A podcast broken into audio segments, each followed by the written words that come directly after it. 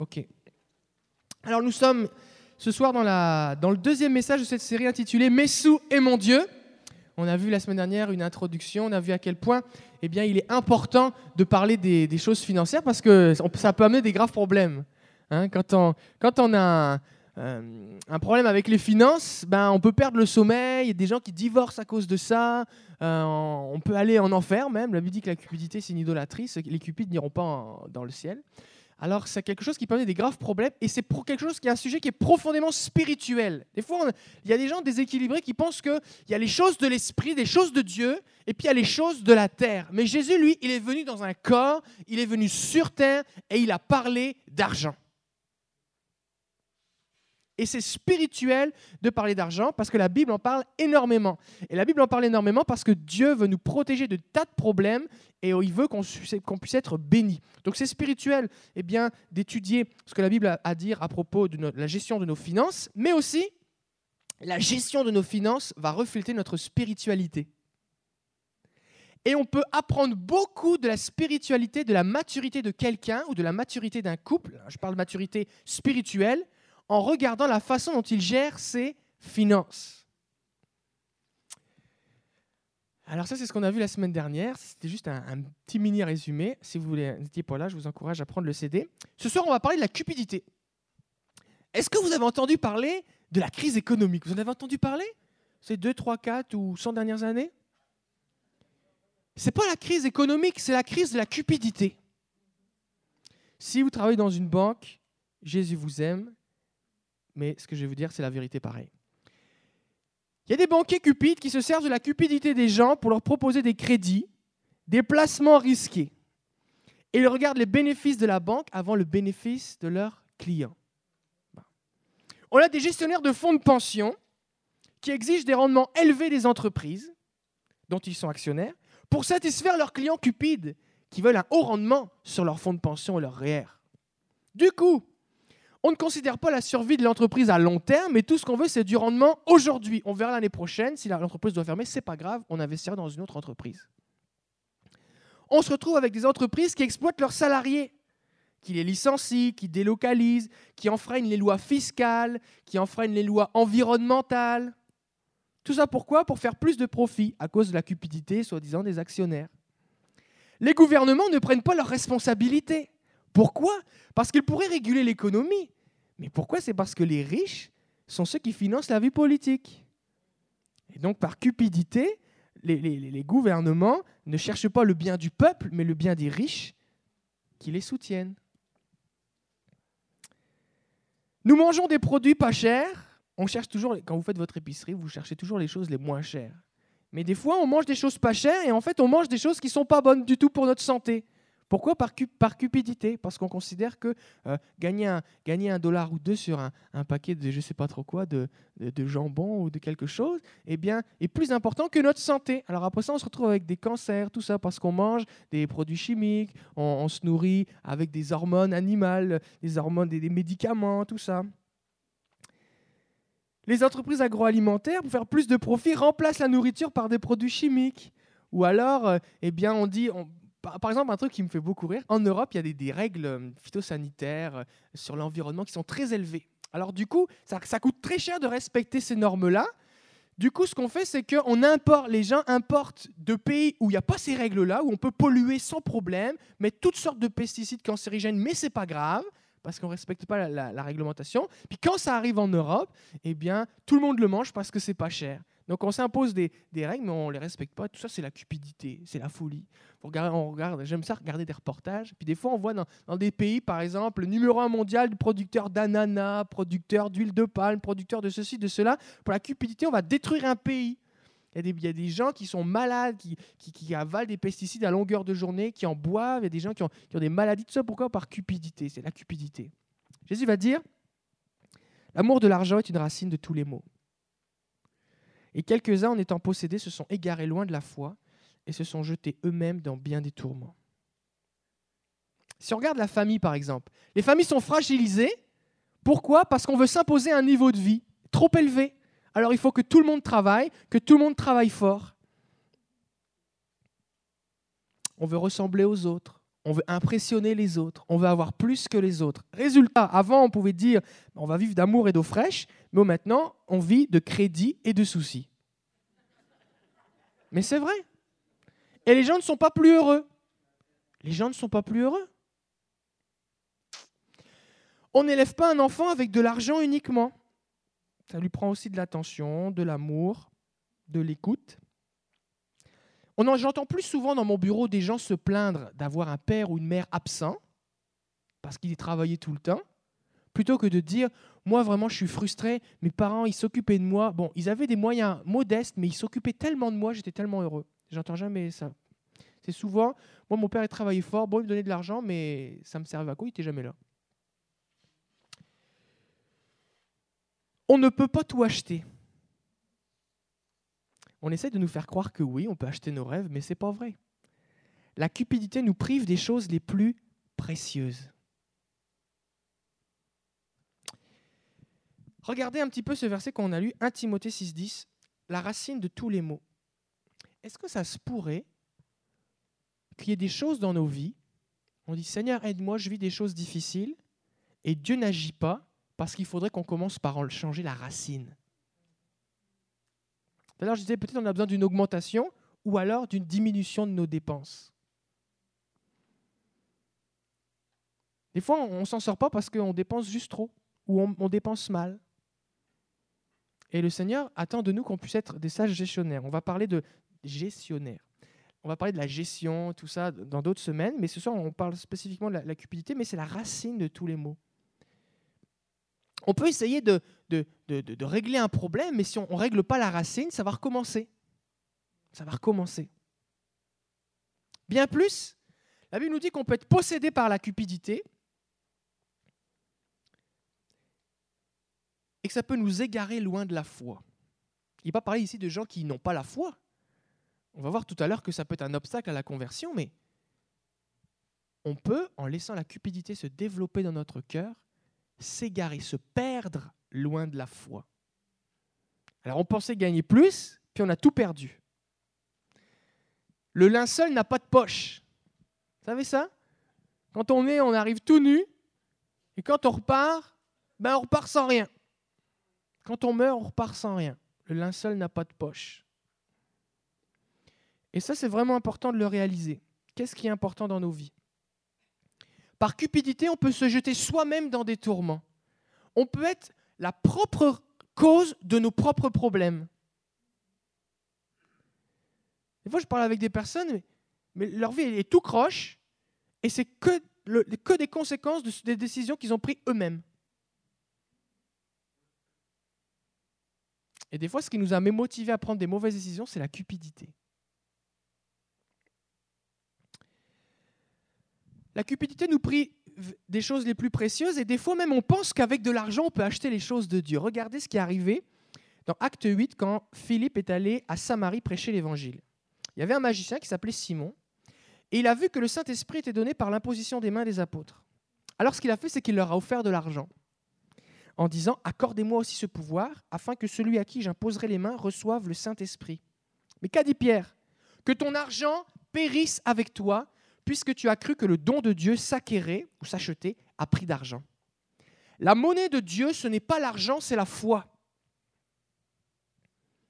La monnaie de Dieu, ce n'est pas l'argent, c'est la foi. Et ce n'est pas parce qu'on aura plus d'argent qu'on va être plus béni, mais c'est alors qu'on va développer notre foi en Dieu, qu'on va se fortifier dans sa présence, qu'on va le chercher lui d'abord, qu'on va être béni. Alors, on va voir d'abord la nature et l'origine de la cupidité. Peut-être quelqu'un se dit, moi, moi je ne suis pas cupide. D'accord? Eh bien, détrompez-vous. La cupidité vient du cœur de l'homme. Peut-être vous êtes désespéré dire, oh, moi je suis tellement cupide. C'est normal, on est des êtres humains, on est des pécheurs. La cupidité vient du cœur de l'homme. On a hérité ça de nos parents, qui l'ont hérité de leurs parents, qui l'ont hérité d'Adam et Ève la cupidité. Regardez ce que dit Jésus, Marc 7, 21. C'est du dedans, c'est du cœur des hommes que sortent les mauvaises pensées, les adultères, les débauches, les meurtres, les vols, les cupidités, les méchancetés, la fraude, le dérèglement, le regard envieux, la calomnie, l'orgueil, la folie. Toutes ces choses mauvaises sortent du dedans et souillent l'homme. Tout ça, c'est à l'intérieur de vous et moi. Tout ça.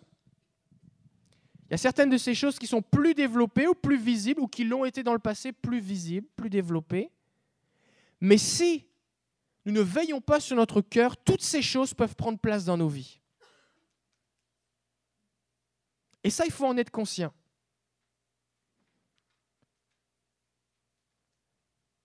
Avoir un comportement cupide, ça nous guette chacun d'entre nous. Parce que c'est dans le cœur de l'homme.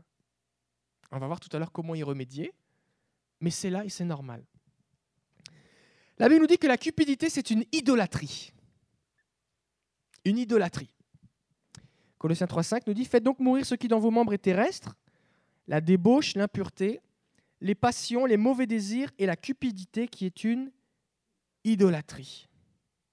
L'idolâtrie, qu'est-ce que c'est? C'est élever et servir quelque chose à la place de Dieu, au rang de Dieu. C'est considérer que quelque chose est aussi important ou plus important que Dieu, prend la place de Dieu.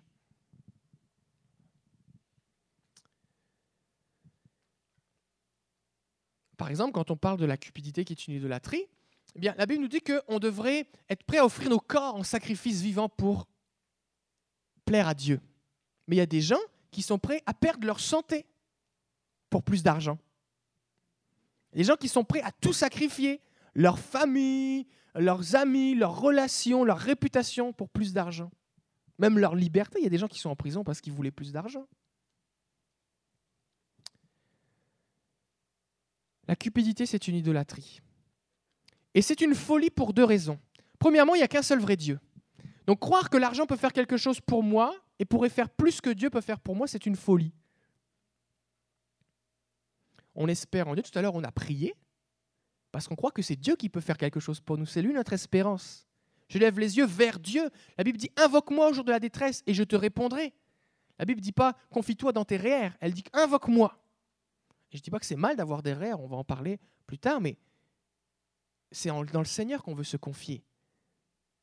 D'où me viendra le secours? Je lève les yeux vers les montagnes. Le secours me vient de l'Éternel qui a créé le ciel et la terre. Donc c'est une folie parce qu'il n'y a qu'un seul vrai Dieu. Dieu est Dieu.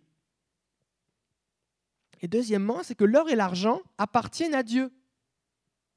Et ils n'ont pas de valeur intrinsèque. Intrinsèque, ça veut dire en eux-mêmes, à l'intérieur d'eux-mêmes. La seule raison pour laquelle un lingot d'or, ça a de la valeur, c'est parce qu'il y a des gens qui sont prêts à payer cher pour l'avoir.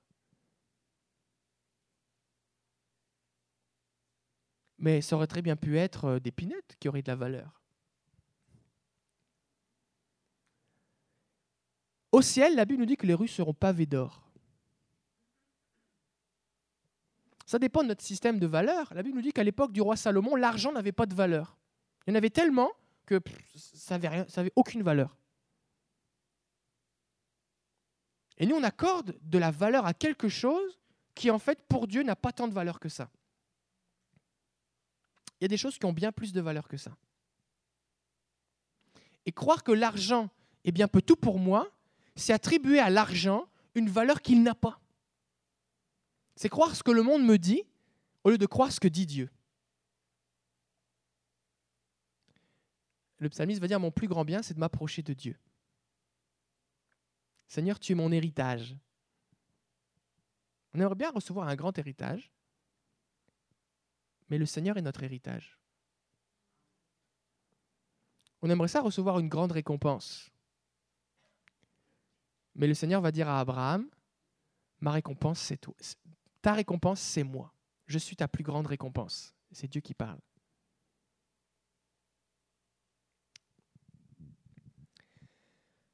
Quand on comprend ça, eh bien, on comprend qu'en fait, servir Dieu ou Mammon, qui est le, Dieu de l'argent, qui représente l'argent, bah, ça va entraîner le mépris de l'un ou de l'autre.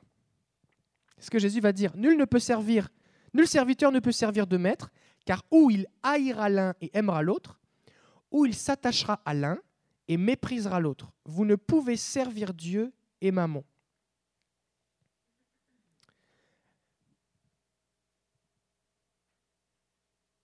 la cupidité, c'est un esclavage.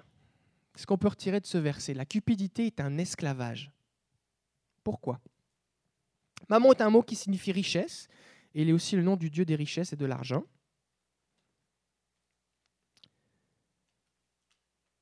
Celui qui vit pour l'argent va mépriser Dieu. Pourquoi? Parce que il dit c'est ça qui est le plus important, alors que Dieu est tellement plus grand. Et donc le fait de dire c'est l'argent qui est le plus important, c'est une façon de mépriser Dieu. C'est de dire mais toi Seigneur, tu n'as pas de valeur, c'est l'argent qui a de la valeur. Donc ça méprise Dieu. Et quelqu'un qui va vivre pour l'argent, qui va être cupide, va pécher. Et donc va s'opposer à Dieu. De la même façon, celui qui vit pour Dieu va voir la juste valeur de l'argent. Va savoir que l'argent, il en faut pour payer quand tu sors du magasin si tu ne veux pas aller en prison. C'est normal, il en faut. Mais c'est juste de l'argent. Et celui qui vit pour Dieu va mettre l'argent à sa juste valeur, c'est-à-dire bien en dessous de la valeur que le monde lui donne. Et donc de cette façon-là, c'est aussi comme une sorte, ça peut passer comme une sorte de mépris. Des fois, un chrétien va se retrouver dans une situation où, eh bien, on va lui dire, mais, mais, mais l'argent, c'est pas important pour toi? Comme si on, on était des insensés. Oui, mais il n'y a pas que ça d'important dans la vie.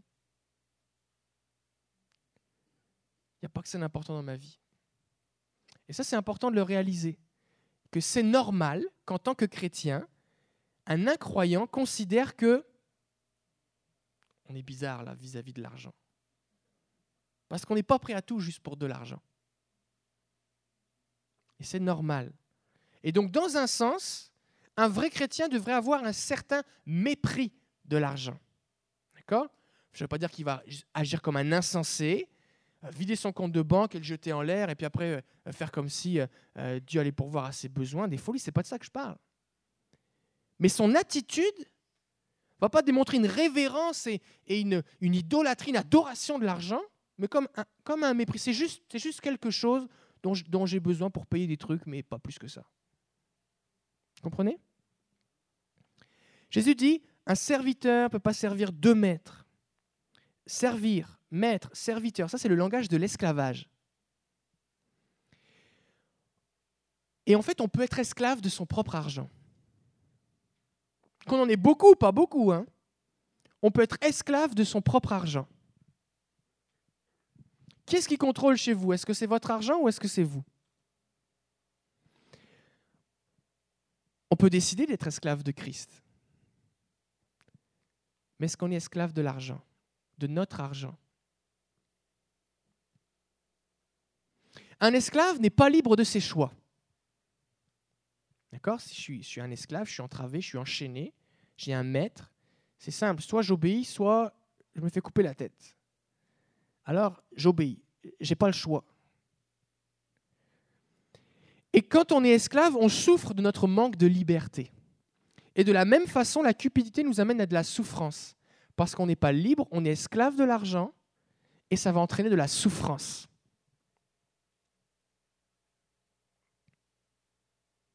Ça va entraîner des soucis, ça va entraîner des choses genre, j'ai pas le choix, faut que je paye mes cartes de crédit, j'ai pas le choix que de faire telle affaire, que de trouver un deuxième job. J'ai pas le choix que de faire telle ou telle chose à cause de. Donc on n'est pas libre, on souffre.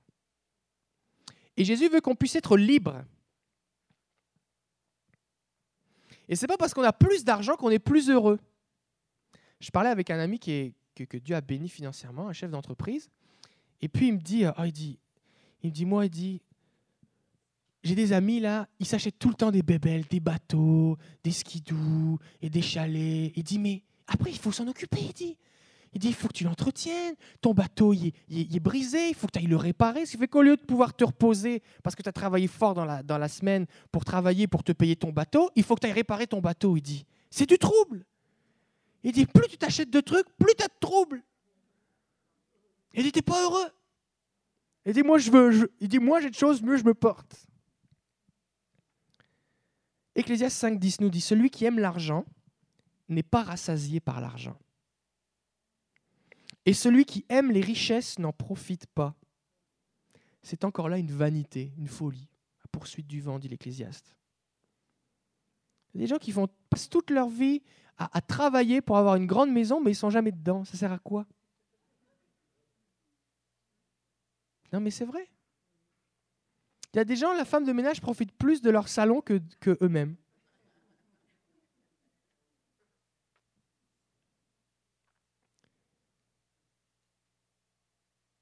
Le seul qui peut rassasier nos cœurs, c'est Dieu. Le psalmiste va dire Toi seul me rassasie, Seigneur. Toi seul désaltère et comble mon cœur. Et celui qui est proche de Dieu va pouvoir dire, comme dans le psaume 23, le psalmiste va dire Le Seigneur est mon berger, je ne manquerai de rien. Quelqu'un a résumé le psaume 23, il a dit Le Seigneur est mon berger, j'ai tout ce qu'il me faut. J'ai besoin de rien d'autre. J'ai le Seigneur.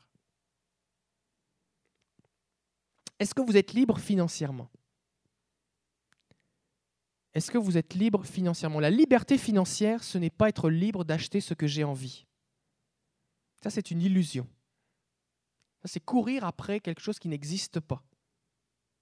Parce que même les gens les plus riches de ce monde ne peuvent acheter ce que des fois, ce qui les fait tant souffrir. L'amour d'une épouse, l'amour des enfants. Ne peuvent pas acheter la paix, ne peuvent pas acheter la joie, ne peuvent pas acheter le pardon de leurs péchés, une bonne conscience. Donc croire que je vais être libre financièrement quand je vais gagner un peu plus, c'est un mensonge du diable. Je ne serai pas libre financièrement quand je gagnerai plus. Je serai libre financièrement quand je serai libre de faire ce que je décide avec mon argent. Qui dirige? Est-ce que c'est vous, votre argent? La Bible nous dit que celui qui emprunte est esclave de celui qui prête. Les dettes sont un esclavage.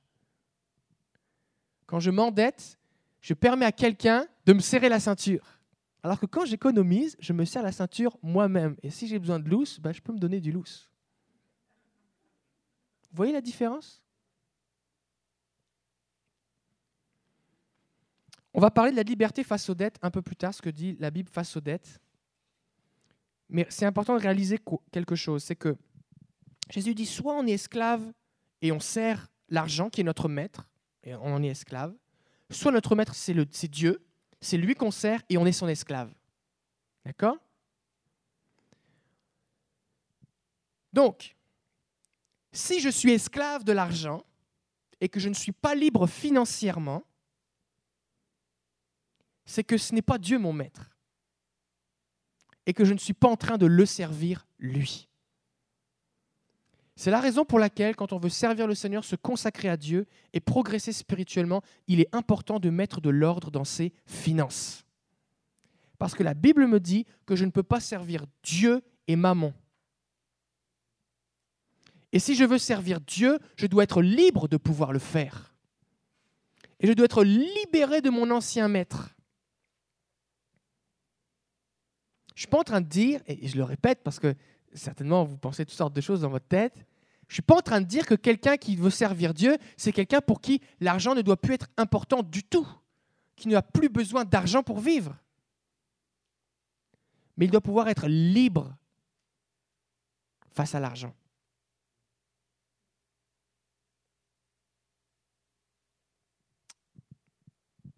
Alors, est-ce que vous êtes en train de servir Dieu? Ça, c'est des questions qui sont importantes à se poser. Il faut regarder la vérité en face. Quand on parle d'argent, souvent, un des problèmes, c'est qu'on ne regarde pas la vérité en face.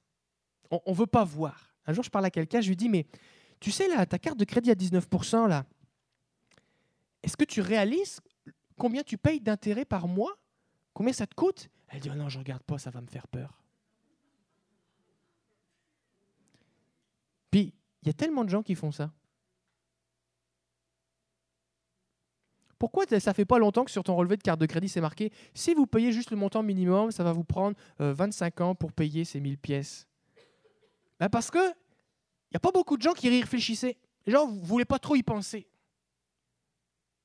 Il faut regarder la vérité en face. Jésus nous parle des vraies affaires. Si on regarde la vérité en face, qu'on applique la parole de Dieu, Jésus va nous rendre libres. La Bible nous dit, vous connaîtrez la vérité et la vérité vous affranchira, vous rendra libre. Quelle est la vérité? C'est quoi la réalité? C'est quoi la vérité? C'est quoi votre situation financière réelle? Des fois, quand, quand, vous parlez avec un banquier ou un conseiller financier, ou vous lisez un magazine qui vous donne des conseils, on va vous dire évaluez ce que vous valez. Mettez vos actifs, votre passif, les dettes, la pension alimentaire si vous en avez une, votre hypothèque, euh, vos ceci, vos cela, vos horaires, vos placements, vos investissements et tout ça. Vous faites les plus et les moins, puis euh, la valeur de votre maison, moins ce que vous avez d'hypothèque et compagnie, votre marge de crédit et toutes ces choses-là. Et à la fin, c'est ce que vous valez. Mais ce n'est pas vrai.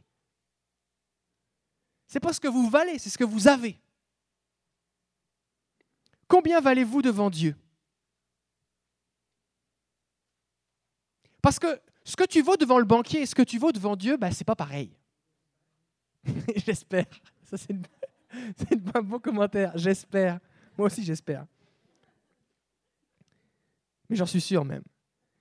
Luc 12, 15, Jésus parle, il dit Gardez-vous avec soin de toute avarice. On peut traduire avarice, on peut traduire aussi cupidité, suivant les versions. C'est un mot grec qui a les deux significations. Car la vie d'un homme ne dépend pas de ses biens, serait-il dans l'abondance? C'est pas parce que tu as plus de choses que tu vaux plus devant Dieu. Un jour, il y avait un roi à Babylone qui, faisait des folies. On en a parlé quand on a parlé de la série Enlève tes souliers euh, l'année dernière, l'année scolaire dernière. On a parlé de ce roi qui avait méprisé la, sainteté de Dieu, qui avait pris les coupes d'or eh qui servaient au, service de Dieu dans le temple à Jérusalem. Il s'en est servi pour boire dans un festin qui, on parle d'orgie là, avec ses concubines, d'orgie sexuelle, et ils s'en sont servis pour adorer, offrir des offrandes de vin à des faux dieux au milieu de pratiques idolâtres et des orgies. Et à ce moment-là, alors c'était l'orgie, il y a une main qui est apparue, une extrémité de main, et qui sur le mur a écrit compter, compter, peser, diviser. Et alors, la, Bible nous dit que le roi était saisi de frayeur, ses reins se disloquèrent. c'est un euphémisme pour dire que. C'est ça. Et puis, euh, ils ont fait venir les sages et devant les magiciens, ils n'arrivaient pas à traduire l'écriture. Ils ont fait venir Daniel, parce qu'ils savaient que Daniel avait un contact avec le Dieu des cieux. Et Daniel a dit, voilà, ce que ça veut dire, compter, compter, peser, diviser. Le Seigneur a compté, il a évalué ce que tu valais, il t'a pesé et tu as été trouvé léger. Alors ton royaume va être divisé. Et aujourd'hui même, la, royauté t'est enlevée. Et la Bible nous dit que le lendemain, eh bien, le roi, eh bien, il y a une invasion et il a perdu sa royauté. Pourtant, c'était qui? C'était le roi le plus puissant de l'époque il avait de l'argent, il, avait, buvait dans, des coupes d'or, il y avait des, concubines, de luxe, de phase, tout ce que tu aurais pu, entre guillemets, souhaiter. Mais Dieu dit, tu as été pesé, puis tu ne vaux pas grand-chose. S'il vous plaît, mes frères et sœurs, arrêtons de croire ce qu'on nous dit. On nous dit que si tu, tu as plus de choses, tu vaux plus. Ce n'est pas vrai. Tu vaux plus si Dieu dit que tu vaux plus. Et ta valeur, c'est ce que Dieu dit de toi. Est-ce que nous recherchons plus de biens matériels ou alors est-ce que nous recherchons plus de la présence de Dieu dans nos vies? Et, encore une fois, je ne suis pas en train de dire que ce n'est pas bien d'être dans l'abondance. Je ne suis pas en train de faire l'apologie ou de vanter la pauvreté. C'est pas ça. Mais Jésus dit que ce que je vaux ne dépend pas de mes biens. C'est une folie de croire ça. Il y avait un homme dans l'évangile, Jésus va dire qu'il avait amassé dans ses greniers tellement, de grains, synonyme de richesse, qu'il euh, n'y avait plus de place. Alors il s'est dit, je vais, les abattre et je vais construire des plus grands greniers. Puis après ça, je vais pouvoir me reposer. Je dirai, ah, mon âme, tu as bien travaillé, réjouis-toi, et puis tout va bien. Et Jésus lui dit qu'un ange lui est apparu, Dieu lui parle, il lui dit, insensé, cette nuit même, ton âme te sera redemandé. C'est une folie de croire ça. C'est une folie de placer sa sécurité dans des biens matériels. C'est une folie de croire que parce que j'ai une bonne situation, parce que j'ai des bons diplômes, parce que j'ai des bons REER, parce que j'ai une bonne banque, j'ai une bonne ceci, cela, moi c'est sûr, tout va bien, et il peut placer sa confiance dans ces choses. C'est une folie. On veut placer notre confiance en Dieu.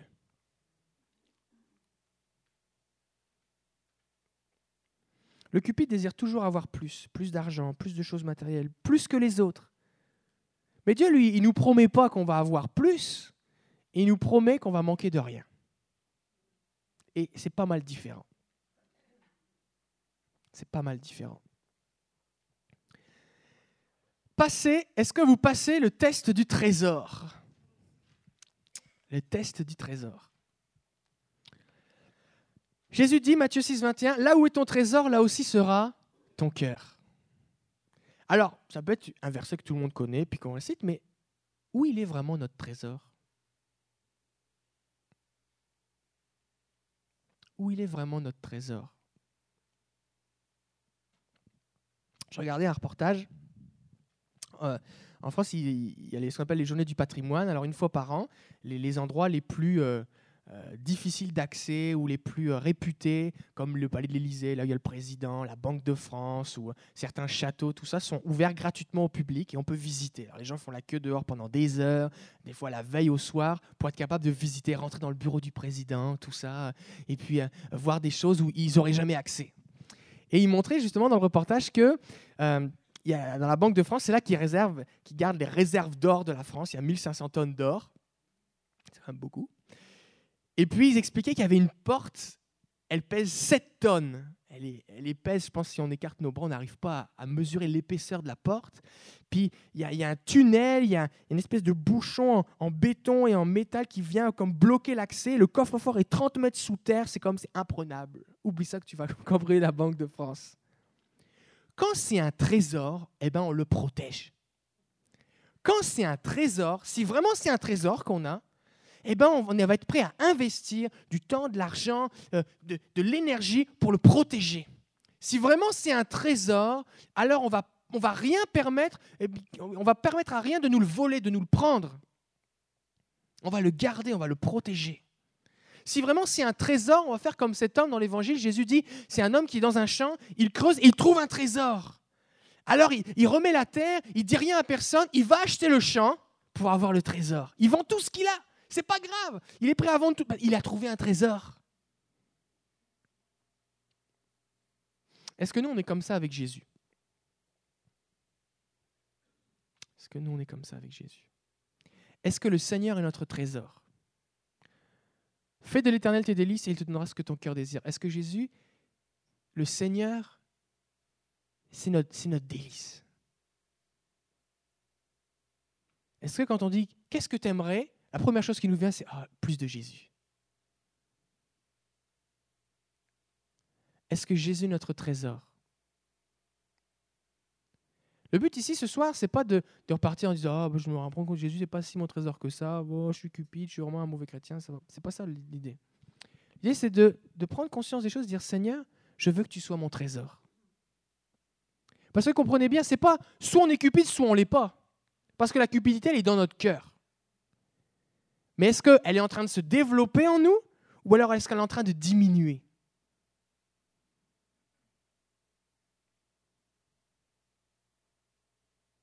Si je fais du Seigneur mon trésor et que le Seigneur est de plus en plus mon trésor, il est de plus en plus important pour moi, c'est que forcément, l'argent, les choses, les biens matériels, la cupidité est en train de diminuer dans ma vie, parce que je ne peux pas avoir les deux. Mais si le Seigneur est en train d'être moins mon trésor. Jour après jour, il est un peu moins important pour moi, alors attention.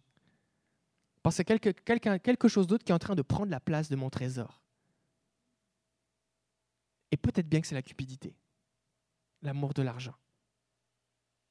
Est-ce que le Seigneur est mon trésor? Jésus ne dit pas, là où est ton cœur, là sera ton trésor. Des fois on dira, ah, moi mon cœur c'est Jésus. D'accord, mais où est ton trésor? Des gens, ils ont des t-shirts où c'est marqué Jésus mon trésor, mais en fait, c'est juste un t-shirt. Mais leur trésor, il est ailleurs. Où il est vraiment notre trésor?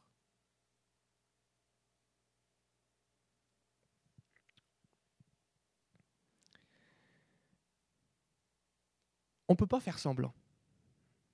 La Bible dit qu'il y a des gens qui font semblant mais on ne peut pas faire semblant parce qu'on ne trompe pas Dieu. Regardez ce que dit 1 Corinthiens 5, 11. Maintenant, ce que je vous ai écrit, c'est de ne pas avoir de relation avec quelqu'un qui, se nommant frère ou sœur, hein, est débauché ou cupide ou idolâtre ou outrageux ou ivrogne ou ravisseur, de ne pas même manger avec un tel homme. Pourquoi? Parce que si tu fréquentes quelqu'un qui est un hypocrite, qui se dit chrétien et qui vit pas comme un chrétien, eh bien, ce qui va se passer, c'est que tu vas être influencé. Et toi aussi, tu vas finir par croire que c'est possible de faire semblant. Et Jésus dit, ben, mange même pas, l'apôtre Paul pardon, dit, mange même pas avec lui. Il va parler ici de quelqu'un qui vient de se convertir ou quelqu'un qui est en train de progresser dans la vie chrétienne et qui a encore des choses à apprendre. Mais de quelqu'un qui volontairement se maintient dans une attitude tout en prétextant ou en affirmant être chrétien. On ne peut pas être chrétien et marcher dans une cupidité débordante. Ça ne marche pas. Ça ne marche pas. Et ce qui est triste, c'est qu'on a une époque où la Bible dit que dans les derniers temps, les gens euh, euh, aimeront l'argent plus que Dieu. Et ça, ça se voit aussi dans l'Église. Mais on ne trompe pas Dieu. Hein. Dieu, lui, sait vraiment où il est notre trésor. Il sait s'il est notre trésor. Est-ce qu'on passe le test du trésor? C'est bien de temps en temps de se dire, Seigneur, est-ce que je passe, il est où mon trésor vraiment? Je pense qu'ils sont en train de crier. Si, si le Seigneur est mon trésor, alors ça va se voir dans ma vie.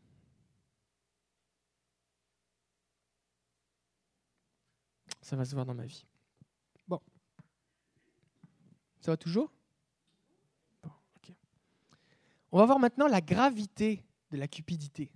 Parce que la cupidité, c'est grave. C'est pas une affaire de cette personne-là, regarde, pasteur, elle a, un, elle piercing dans son nez. Ça, c'est super grave.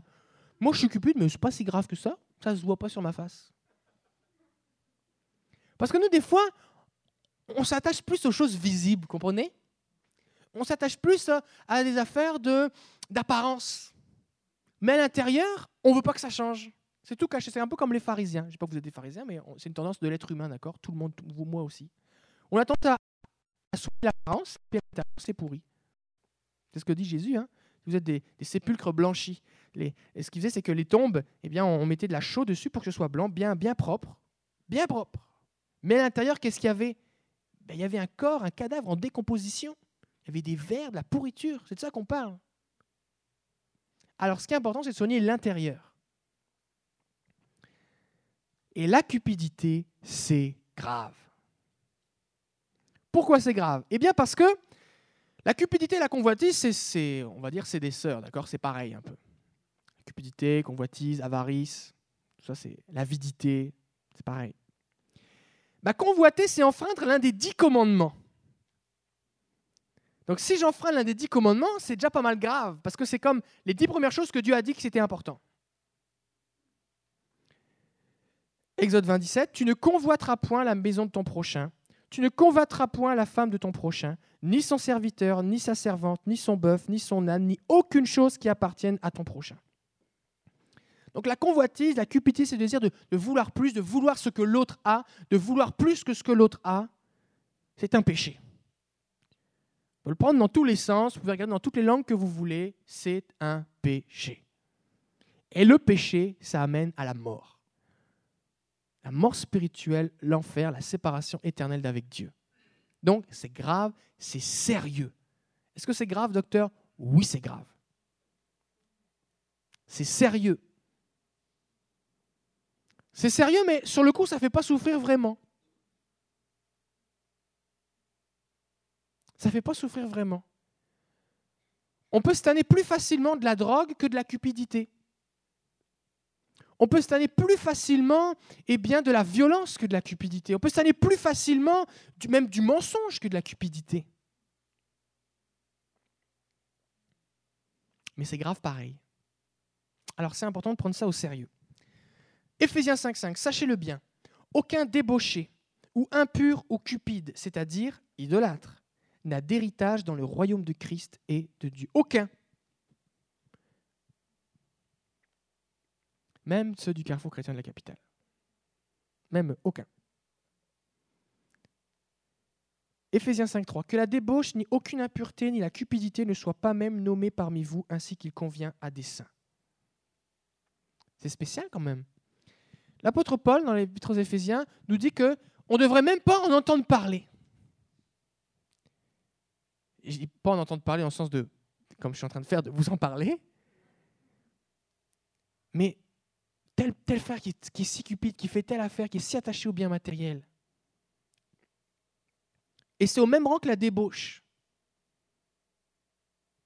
Est-ce que ce serait normal que, eh bien, sans arrêt, on apprenne que tel frère, telle sœur, eh bien, est dans la pornographie, que l'autre couche avec deux personnes en même temps, que l'autre fait telle ou telle affaire, trompe sa femme, trompe son mari.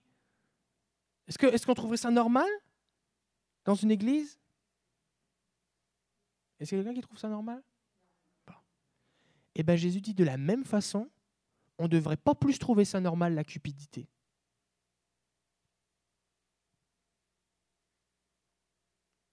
Et le problème, notre problème en fait, bah, c'est que nous, on a tendance à trouver plus ça normal. Vrai ou pas? On va être plus choqué. On va être plus, vous allez être plus choqué si je vous dis que je trompe ma femme que si je vous dis que je fais quelque chose pour gagner plus d'argent. Avec des mauvais motifs. Vrai ou pas? Et ça, c'est valable pour chacun d'entre nous. Pourquoi? Parce que nous, on classifie le péché. Et on a besoin d'avoir une, plus grande crainte de Dieu, une meilleure compréhension de voir le péché comme Dieu le voit. Donc ça ne devrait même pas être nommé parmi nous. Alors les conséquences de la cupidité. Parce que non seulement c'est grave, ça amène la mort spirituelle, mais il y a des conséquences. Tout d'abord la destruction. Proverbe 1.19 nous dit, Ainsi arrive-t-il à tout homme avide de gain, ou cupide, la cupidité cause la perte de ceux qui s'y livrent. C'est l'histoire de ce gars qui, pour, gagner plus, je disais un témoignage comme ça. C'était un homme, avec sa femme, tout allait bien. Euh, et puis, euh, il lui travaillait, il y, avait un, bon emploi, et puis il avait une petite maison bien correcte avec leurs enfants, la dame s'occupait des enfants, tout ça. Et puis ils se sont dit, on a des amis, ils ont acheté une plus grosse maison, ils allaient habiter dans tel quartier, ils ont tel niveau de vie, on est capable de l'avoir. C'est simple, on va travailler plus, toi tu vas aller travailler, et moi je vais prendre un deuxième job. Et on va travailler fort, fort, fort, fort, fort.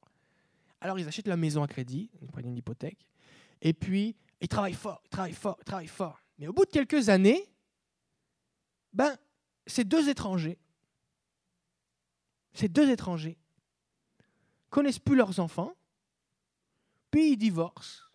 Puis ils comprennent pas pourquoi leurs enfants eh bien, euh, préfèrent confier leurs problèmes à un gang de rue que plutôt euh, à leurs parents. Puis ben, ils ont tout perdu. Ils voulaient avoir plus, mais ils ont tout perdu. Puis ça, c'est c'est pas très caricaturé. Hein. Ça arrive si souvent autour de nous. Et ça arrive même chez les chrétiens. Ça arrive même chez des chrétiens. Pasteur, je vais avoir telle affaire, je vais prendre un deuxième job. Mais c'est quand que tu pries et que tu viens à l'église? Bah, faut de l'argent pour vivre, pasteur, tu sais. Mais le problème, c'est que si tu arrêtes de prier et d'être dans la présence de Dieu, dans pas longtemps, tu vas redevenir comme tu étais avant. Et ta femme, c'est pas l'ancien homme qu'elle a épousé, c'est le nouveau.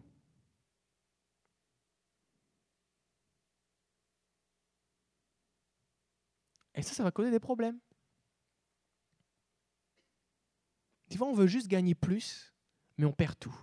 Celui, le cupide, la cupidité cause la perte de ceux qui s'y livrent. Ne regardez pas l'apparence, regardez ce que vivent les gens, regardez quelle est leur fin. Des fois, il y a des gens, pour gagner plus, vont être prêts à marcher sur leurs collègues de travail. À un ils se retrouvent tout seuls. Si vous regardez les milliardaires, les, les gens qui ont vraiment des grandes fortunes, eh bien, c'est rarement des gens qui sont mariés avec la même personne depuis leur jeunesse. Ils ont perdu du monde en route. Si vous regardez les grands patrons, les gens qui, qui, ont, bâti leur compagnie, et puis je ne dis pas que c'est mal d'être un patron ou de bâtir sa compagnie, d'accord? Mais si c'est juste drivé, motivé par la cupidité, à un moment ou à un autre, tu vas en perdre des morceaux. La destruction, la perte. On veut gagner plus, mais on perd plus. Deuxièmement, le mépris de la parole de Dieu et le blocage spirituel. Ézéchiel, Dieu va dire à Ézéchiel, il va lui parler, il va lui dire, il parle du peuple de Dieu, il dit, ils se rendent en foule auprès de toi, et mon peuple s'assied devant toi. Comme là, vous êtes assis et vous m'écoutez parler. Dieu dit à Ézéchiel, c'est pareil, les gens sont assis et ils t'écoutent, mais ils ne les mettent pas en pratique, car leur bouche en fait un sujet de moquerie, et leur cœur se livre à la cupidité. Dieu dit à Ézéchiel, tu sais Ézéchiel, ils viennent t'écouter, Ils viennent t'écouter quand tu parles de Dieu. Puis ils écoutent. Mais à l'intérieur, ils se moquent. Ils disent Ah, le pasteur, il comprend rien. Ézéchiel, Ézéchiel, tu comprends rien. Moi, ce qui est important là, moi, j'ai mes plans de carrière, j'ai mon plan de business, j'ai mes affaires. C'est ça qui est important. Dieu, Dieu, Dieu, on le voit pas. Dieu. Et les gens se moquent de Dieu. Pourquoi? Parce que dans leur cœur, ils se livrent à la cupidité. Ce qui fait que si je laisse la cupidité se développer dans mon cœur, ben même quand, bien même je serai face à Ézéchiel, Ézéchiel a quand même vécu des, affaires. Hein. Ézéchiel, c'est celui à qui Dieu a transporté dans la montagne, la vallée des ossements desséchés. Il a dit prophétise, et puis euh, les ossements, ils, ont ressuscité. Dieu l'a saisi par les cheveux euh, pour lui révéler des choses. Il a eu des visions, des trucs glorieux. Il a vu la gloire de Dieu. C'est de ce Ézéchiel-là qu'on parle. Et les gens, ils écoutaient Ézéchiel.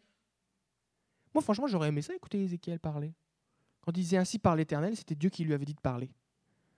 Et il annonçait des choses, des choses arrivaient pour démontrer que c'était vraiment un homme de Dieu.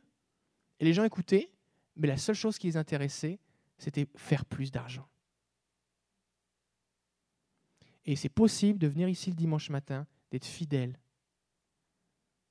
et de ne pas laisser la parole de Dieu pénétrer nos cœurs parce que nous, on est préoccupés par faire plus d'argent.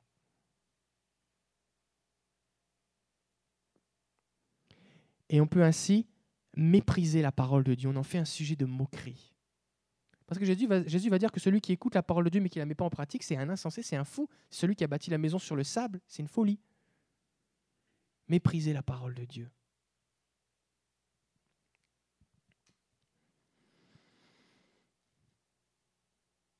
À cause de la cupidité, il y a des gens qui font des trucs vraiment bizarres. Par exemple, quand, Paul est allé dans la ville de Philippe pour annoncer l'évangile, il y avait une femme qui était possédée. Elle avait un esprit de divination, un esprit de python, suivant les, versions. Et donc, elle c'était une esclave. Et parce qu'il y avait un démon qui l'habitait, le démon, eh bien, euh, euh, de façon surnaturelle, connaissait un peu des choses sur la vie des gens ou faisait arriver des choses dans la vie des gens. Les gens venaient la voir, la consulter. Puis elle annonçait par exemple tu vas être malade, puis le démon rendait la, personne malade. Alors les gens donnaient de l'argent parce qu'elle avait annoncé les choses qui allaient se produire, tout ça. Paul arrive, il prêche l'évangile. Pendant plusieurs jours, elle suit Paul et, ses, euh, et, ses, collègues pour dire Ces hommes vous annoncent la vérité, ils sont les envoyés du Dieu très haut. Et en fait, c'était le démon qui parlait au travers d'elle et pour, les embêter, mais il disait quand même la vérité. À un moment, Paul est, Paul il se retourne et il dit Au nom de Jésus, maintenant, esprit méchant, sort de cette femme. La femme est délivrée. Gloire à Dieu. Elle était possédée, elle est délivrée.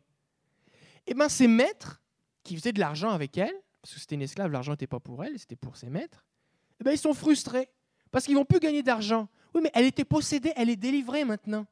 Eux, ce qu'ils auraient préféré, c'est qu'elle reste possédée. Pourquoi? Par cupidité. Quand vous avez donné votre vie à Jésus, est-ce que vous avez senti son amour remplir votre cœur? Oui. Quand on vous êtes dans la présence de Jésus, est-ce est-ce qu'on est bien? Est-ce que quand vous vous sentez loin de Jésus ou que vous avez péché, vous sentez que, Dieu est attrissé dans votre cœur, est-ce que vous vous sentez mal? Ben, Quelqu'un qui est possédé, c'est quelqu'un qui est rempli par un démon qui a pour objectif de le détruire. Alors autant on peut ressentir la paix de Dieu, autant on va ressentir, quelqu'un qui est possédé va ressentir une angoisse extrême. Autant on va se sentir en sécurité dans la présence de Dieu, autant quelqu'un qui est possédé va se sentir super insécure. Autant on peut être dans la joie avec Dieu, autant il y a une tristesse profonde. Il y a beaucoup de gens qui, parce qu'ils sont possédés, parce qu'ils pratiquent les arts divinatoires, tout ça, des médiums, tout ça, qui vont se suicider. Parce que le but des démons, ce n'est pas de donner du pouvoir aux gens, c'est de les détruire. Cette femme était dans un état spirituel de misère, elle était dans les ténèbres, esclave de démons. Le démon parlait au travers d'elle, elle n'était même pas capable de contrôler son propre corps. Mais ses maîtres, tout ce qu'ils voulaient, c'était faire de l'argent sur elle. Et des fois, vous allez voir qu'il y a des gens qui, par cupidité, vont préférer que les gens restent dans le péché. C'est ça l'effet de la cupidité.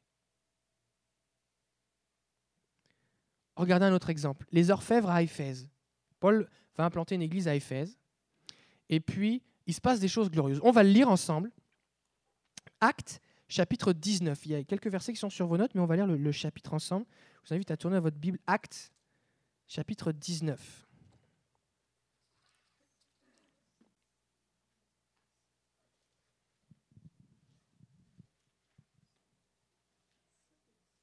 « 19. C'est marqué acte 17 Ah oui, pardon. Hmm. C'est 19, excusez-moi. C'est acte 19. Il y a une erreur sur PowerPoint. C'est acte 19. Je vais marquer acte 17, mais c'est acte 19.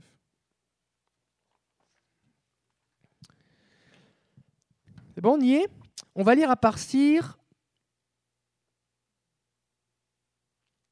Euh, ok, verset euh, verset 1er. Apollos, qui était à, Corinthe, Paul arriva à Éphèse après avoir traversé les hautes provinces de l'Asie. Il rencontra quelques disciples et leur dit Avez-vous reçu le Saint-Esprit lorsque vous avez cru? Ils lui répondirent Nous n'avons même pas entendu parler qu'il y avait un Saint-Esprit. Il leur demanda Quel baptême avez-vous donc reçu? Ils dirent Le baptême de Jean. Alors Paul dit Jean baptisé du baptême de repentance, euh, en disant au peuple qu'il fallait croire en celui qui venait après lui, c'est-à-dire en Jésus le Messie. Sur ces paroles, ils furent baptisés au nom du Seigneur Jésus. Lorsque Paul posa les mains sur eux, le Saint-Esprit vint sur eux et ils se mirent à parler en langue et à prophétiser. Il y avait une douzaine d'hommes en tout. Paul arrive, des gens sont baptisés dans le Saint-Esprit. Première chose. Bon? Deuxième chose, on continue. Ensuite, Paul entra dans la synagogue, verset 8, où il parla avec assurance. Pendant trois mois, il discuta de ce qui concerne le royaume de Dieu et il s'efforça de persuader ceux qui l'écoutaient. Cependant, quelques-uns restaient endurcis et incrédules et disaient du mal de la voix du Seigneur devant la foule. Alors il les quitta prit les disciples à part et enseigna chaque jour dans l'école d'un dénommé Tyrannus. Ça a duré deux ans à former des disciples, si bien que tous les habitants de l'Asie, juifs et non-juifs, entendirent la parole du Seigneur. La parole de Dieu est annoncée, tout le monde entend parler de Jésus. Regardez bien verset 11. Dieu faisait des miracles extraordinaires par l'intermédiaire de Paul.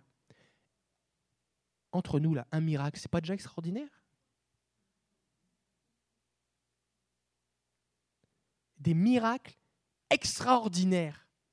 Un miracle, c'est quelque chose d'extraordinaire par rapport aux choses normales. Mais là, c'était des choses extraordinaires parmi les miracles. Les miracles, c'est genre ressusciter des morts, euh, guérir des paralytiques, euh, des lépreux, marcher sur l'eau, multiplier le pain. Ça, c'est des miracles de Jésus. Et à ce moment-là, Dieu agissait tellement qu'il y avait des miracles extraordinaires. Waouh Il se passe quelque chose. Regardez, verset 12. Au point qu'on appliquait sur les malades des linges ou des mouchoirs qui avaient touché son corps, et les maladies les quittaient et les esprits mauvais sortaient d'eux. Il y a des gens qui essayent de reproduire ça à la télé des fois. Envoyez-nous 20 dollars par carte de crédit, on vous enverra un mouchoir, et puis ça c'est n'importe quoi, faites pas ça. Hein. Parce que les gens, ils payaient pas pour avoir un morceau de linge. Hein. Ça, c'est des gens qui annoncent l'évangile par cupidité. D'accord? Avec des mauvaises intentions. On va en parler tout à l'heure. Bon. Ensuite de ça, verset 13. Quelques exorcistes juifs ambulants essayèrent de prononcer le nom du Seigneur Jésus sur ceux qui avaient des esprits mauvais. Ils disaient Nous vous conjurons par le Jésus que Paul prêche. Ceux qui faisaient cela étaient sept fils de Séva, un juif chef des prêtres. L'esprit mauvais leur répondit Je connais Jésus et je sais qui est Paul Mais vous, qui êtes-vous? Regardez la conséquence. Alors l'homme qui avait l'esprit mauvais en lui se jeta sur eux, donc c'est le démon hein, qui se jette sur eux, les maîtrisa tous et les maltraita de telle sorte qu'ils s'enfuirent de cette maison nus et blessés. Regardez bien. Cela fut connu de tous les habitants d'Éphèse. Tout le monde en a vu, on a entendu parler. Juifs et non-juifs. La crainte s'empara de tous et on célébrait la grandeur du nom du Seigneur Jésus. Il se passe quelque chose à Éphèse. Tout le monde est au courant que le Jésus dont Paul prêche, c'est quelqu'un. Jésus est puissant. Alors ça continue. Beaucoup de croyants venaient reconnaître publiquement ce qu'ils avaient fait. Les gens confessaient leurs péchés publiquement. Ils renonçaient à leurs péchés publiquement. Bien plus, un grand nombre de ceux qui avaient pratiqué la magie apportèrent leurs livres et les brûlèrent devant tout le monde les gens renoncent à l'occultisme.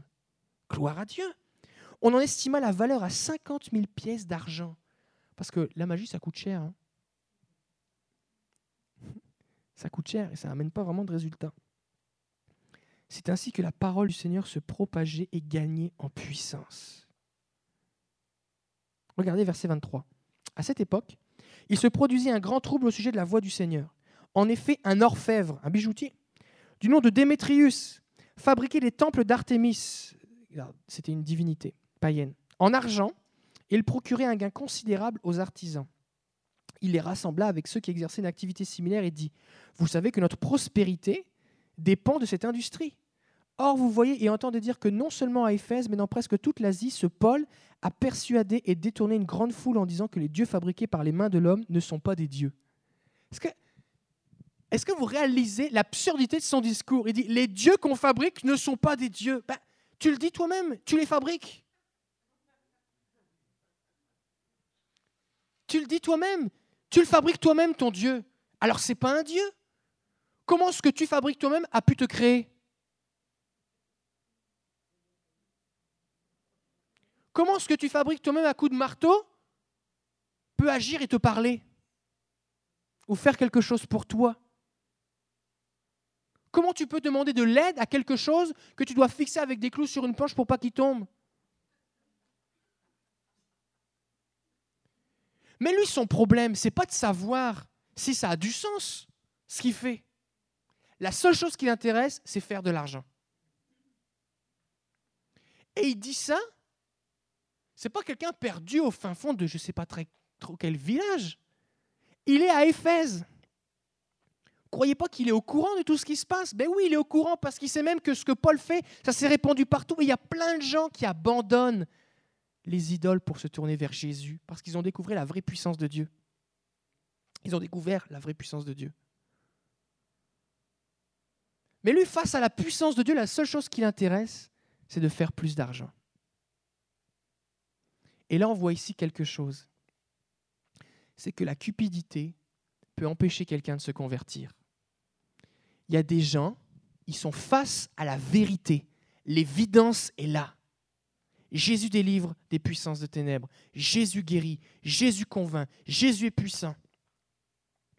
Ils vont être entourés de témoignages, mais ils vont préférer l'argent à Dieu. Et à ce moment-là, vous devez réaliser que lorsque vous parlez de Jésus à quelqu'un qui est cupide, il n'a pas besoin de plus d'arguments. Ce n'est pas parce qu'il n'a pas bien compris qui était Jésus. C'est parce qu'il ne veut pas le suivre. Parce que dans son cœur, l'argent a plus de place que même la vérité.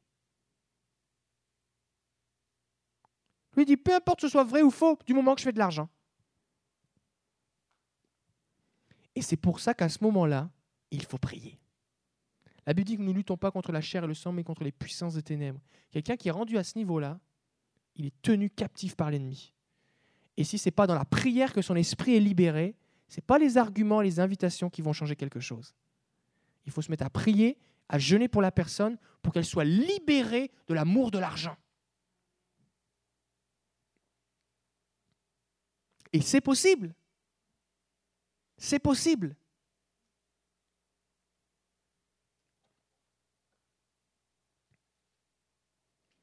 la cupidité peut empêcher les gens de se convertir. Regardez ce que Jésus va dire au jeune homme qu'on appelle le jeune homme riche. Marc 10, 21. Cet homme vient voir, dit Jésus, dit Seigneur, qu'est-ce qu'il faut faire pour avoir la vie éternelle? Il dit bah, il faut que tu observes les commandements. Et Jésus lui donne tous les commandements, sauf tu adoreras le Seigneur ton Dieu, tu le serviras lui seul.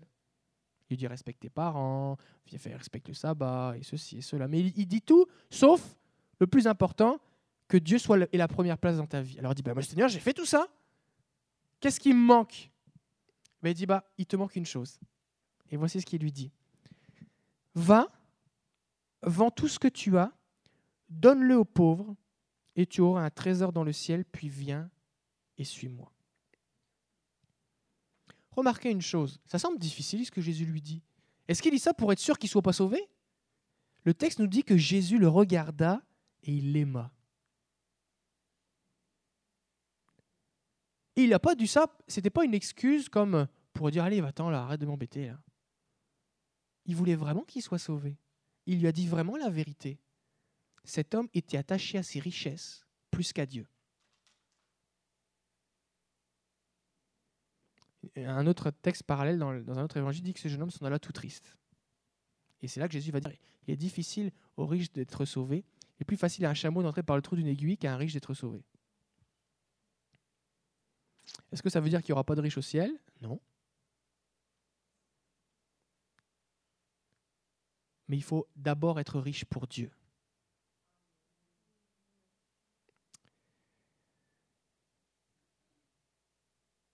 C'est pas à tout le monde que Jésus va dire vends tout ce que tu as et donne-le aux pauvres. Mais des fois, ça peut arriver que Dieu nous demande de laisser quelque chose. Et nous, on dit non. Est-ce quelque chose, là, si Dieu vous disait, abandonne-le, quitte-le pour moi Vous diriez, ça non, ça jamais, Seigneur. Parce que s'il y a quelque chose dans votre cœur, dans votre vie, que vous ne seriez pas prêt à quitter, si Dieu vous le demandait, d'accord Si Dieu vous le demandait, eh bien c'est que cette chose-là, c'est votre trésor. Et là où est votre trésor, là aussi est votre cœur. Des fois, il y a des choses qui commencent à prendre de la place dans notre vie, et Dieu, pour nous protéger, nous en sépare, nous les reprend, parce qu'il veut garder notre cœur. Le psalmiste va dire, Seigneur, ne permets pas que je sois pauvre, que je sois obligé de voler pour manger, mais ne permets pas non plus que j'ai trop de choses afin que j'oublie ton nom et que je te maudisse. On va continuer la semaine prochaine. Et j'aimerais qu'on puisse prier maintenant. On va prier pour deux choses. Premièrement, c'était un petit peu comme une prise de conscience ce soir. Seigneur, est-ce que, est que je suis cupide? Est-ce que la cupidité gagne mon cœur? Où est-ce qu'il est mon trésor? Seigneur, je te prie de me montrer les choses. Est-ce que vous êtes prêt à faire cette prière à Dieu? Seigneur, montre-moi comme je suis, afin que je puisse apporter des changements, afin que je puisse te demander ton aide. Seigneur, montre-moi comme je suis. La Bible nous dit que Dieu voit nos cœurs, il sonde au travers de nous. C'est comme Dieu quand il nous voit, c'est comme s'il nous passait le scanner. Il n'y a pas besoin d'une machine. Il voit au plus profond de nous. Seigneur, montre-moi les résultats. Même si ça fait mal, montre-moi. Je veux connaître la vérité. Attention, si vous priez Dieu, il va le faire. On va prier dans ce sens. Commençons à, à prier. Prions dans nos cœurs, Seigneur.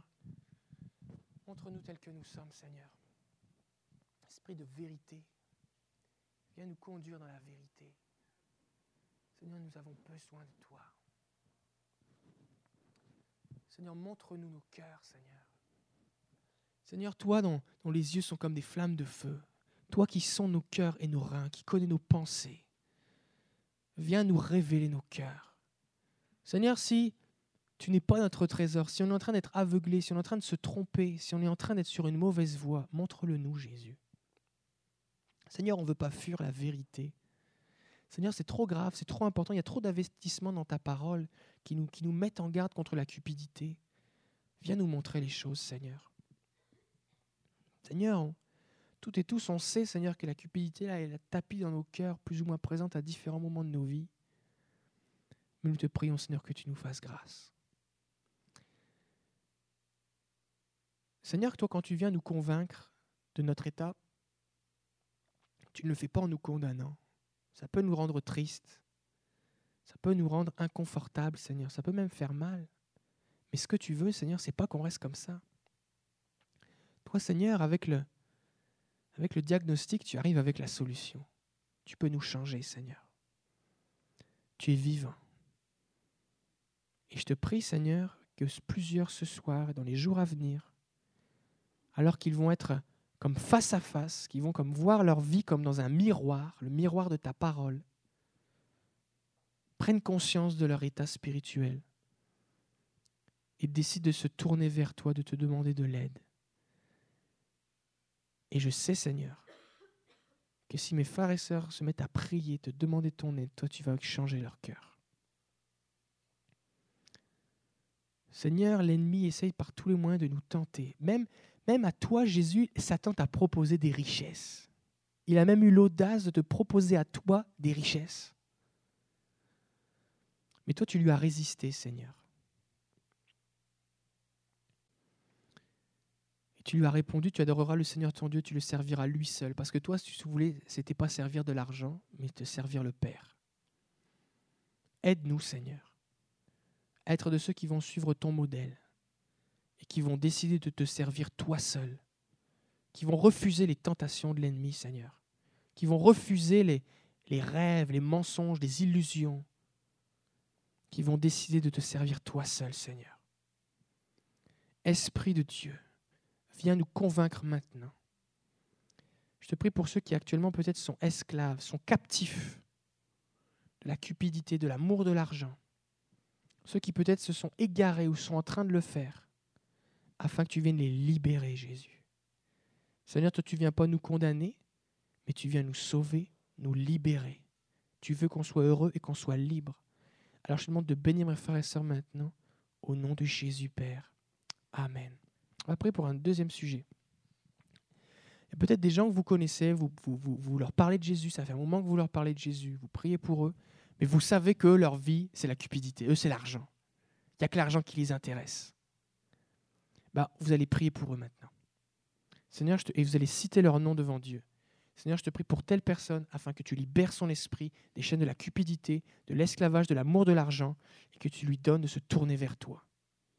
Seigneur, je vais arrêter d'essayer de mettre plus d'efforts, plus d'énergie intellectuelle pour lui parler de toi, mais maintenant je vais prier afin que toi tu agisses et que tu libères cette personne. Est-ce qu'on peut prier ensemble?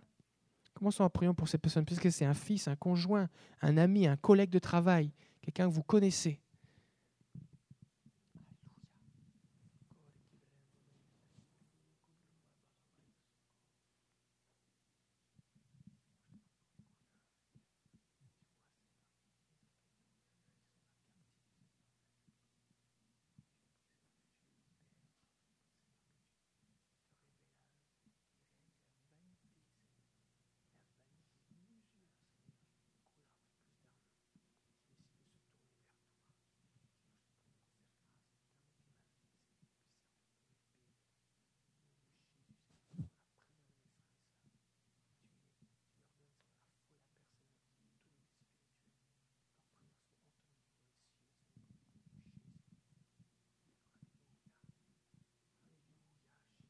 Seigneur, nous sommes devant toi.